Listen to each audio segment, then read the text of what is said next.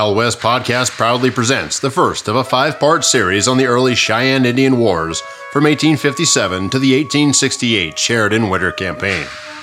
In part one of the series, The Ways of the Cheyenne People, is a depiction of the Cheyenne culture. Part one will provide the listener with a quick overview of the Cheyenne way of the Southern Plains.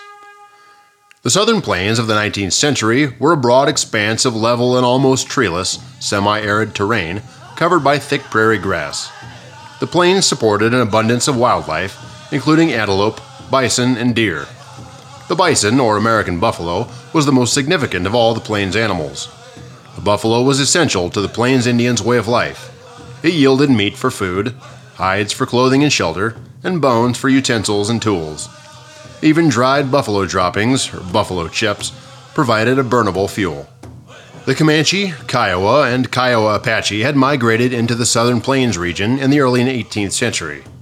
The Cheyenne and Arapahos were new to the area, having more recently arrived during the eighteen thirties. White immigrants began moving into the region in the eighteen fifties. Ironically, the Southern Plains fight was not so much a contest of indigenous Native Americans against the white invaders, but more of a conflict between two vastly different immigrant cultures.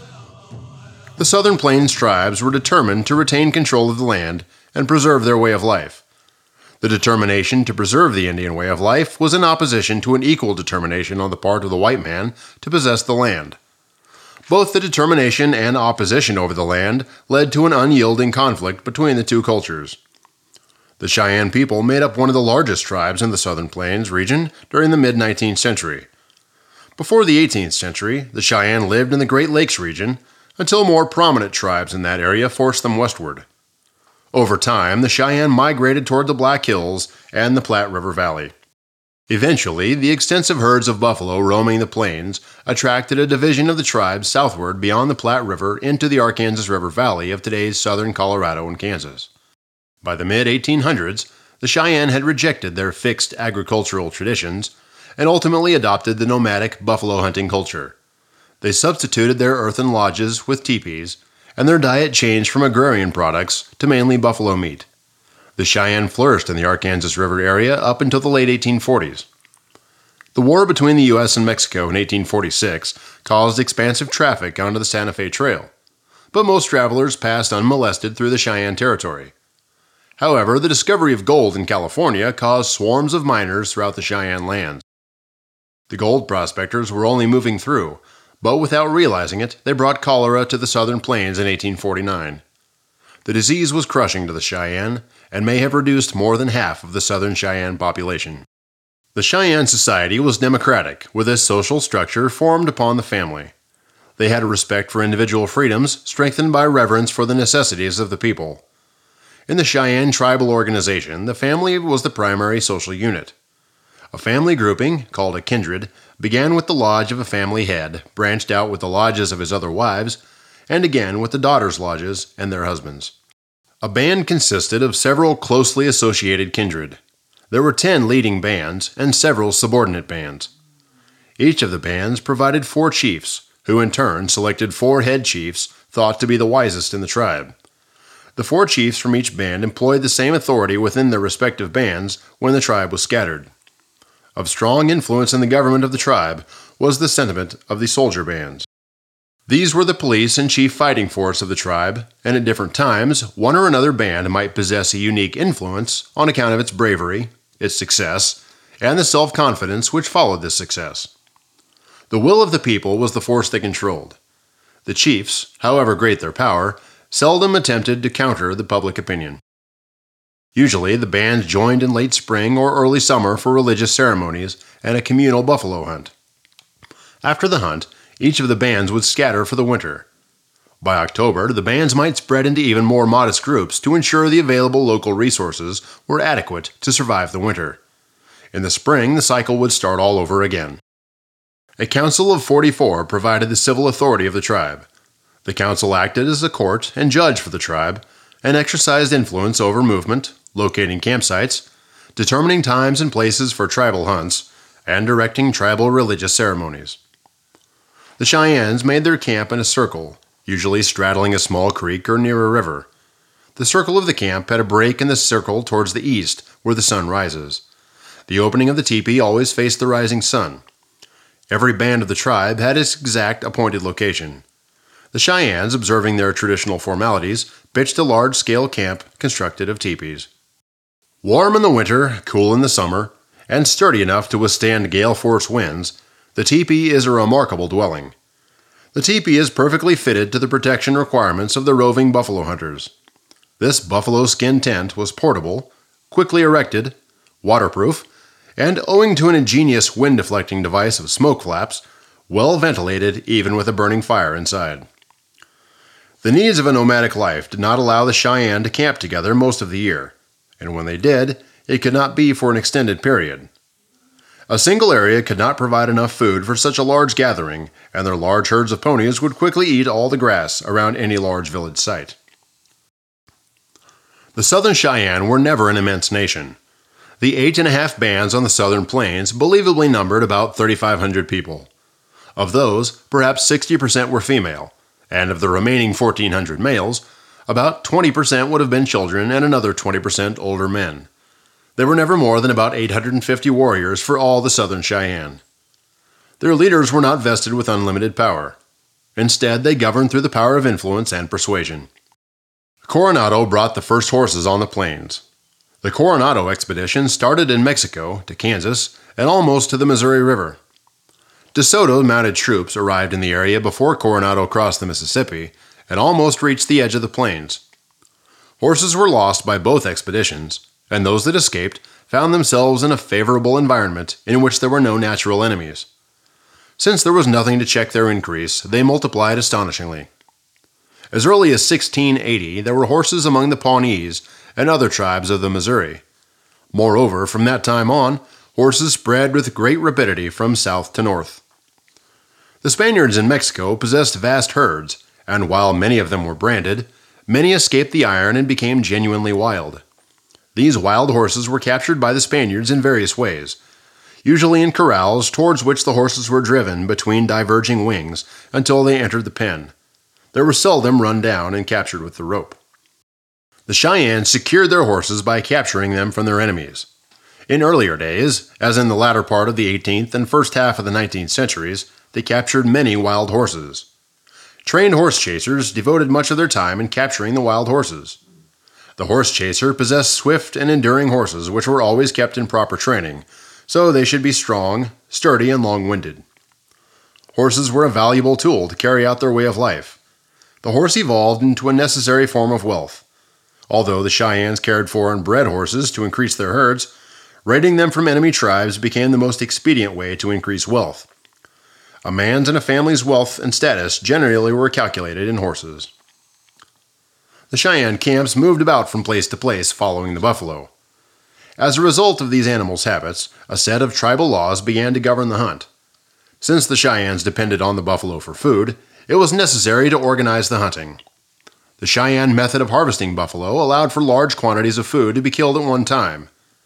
The second reason, and more importantly, the animals that were to furnish food should not be disturbed or frightened, and so driven beyond the reach of the people. The laws governing buffalo hunting developed slowly, but they long existed. Their utility was generally recognized, and they were supported by public opinion. Their enforcement was in the hands of the soldier bands of the camp, who rigidly carried them out. When buffalo were plenty, small parties or single individuals were not permitted to chase the buffalo alone. There was no individual hunting. When one man hunted buffalo, all joined in the chase. Anyone found going out alone and running buffalo was severely whipped by the soldiers with quirts, ramrods, or bows. If the warrior was obstinate and persisted in disobeying the law, other members might cut up his lodge, chop up the poles, and perhaps even kill his horses, which is equivalent to a hefty fine. Men who violated the law were beaten until they could hardly walk and could not get about for several days. When the camp moved up near the mountains into a country where deer and elk were plentiful, and there were only a few buffalo, each man was free to hunt as he pleased. However, if a hunter came upon a herd of buffalo in great numbers, he did not disturb them, for he knew it was wrong to do so. The chiefs decided when the buffalo surround was to be made. They gave their orders to the soldiers, and from that time forward, the soldiers had charge of the hunt. The day before the surround, it was bellowed throughout the village that all would chase buffalo on the morrow. The Cheyenne men were all warriors. War was regarded as the noblest of pursuits. Moreover, from the earliest youth, boys were encouraged to excel in war. The youth were taught that no pleasure equaled the joy of battle, that success in the war brought respect and admiration of men, women, and children in the tribe. War was a worthy subject of courage, and any man who participated in war was brave. The Cheyenne believed that death in battle was not evil. Besides being glorious, such a death protected one from all the miseries that threatened later life and were inevitable to old age. The motives which the Cheyenne go to war were a desire for glory, a wish to add to their possessions, or eagerness for revenge. The chief motive was the love for fighting, which was instilled into them from early youth. Warfare was the traditional pathway to male honor and status. Therefore, blended within the tribal organization were various military societies. These societies were clubs or social groups responsible for community service and young men's training into warriors. There were four traditional societies. Each society had four elected chiefs. These chiefs were the principal war leaders for the tribe, or the band's war leaders when the tribe was scattered. The Cheyenne warriors were some of the best light cavalries in the world. Before extensive contact with the white men, their weapons consisted of a bow, war club, and lance. Over time, and with increased contact with the white man, firearms became popular weapons for them. The Plains Indians had their style of warfare. Occasionally, the tribe or bands within the tribe conducted warfare against other tribes to control territory. However, it was more typical for small war parties to conduct raids to steal horses or cattle from other tribes or white settlers. The Plains warrior recognized no non-combatants and would not hesitate to butcher an enemy. However, it was the concept of counting coup and obtaining honor that dominated Indian warfare. The practice of coup counting included performing brave deeds such as killing an enemy and scalping him. A more prestigious coup was showing disregard for risk by simply touching or striking an opponent.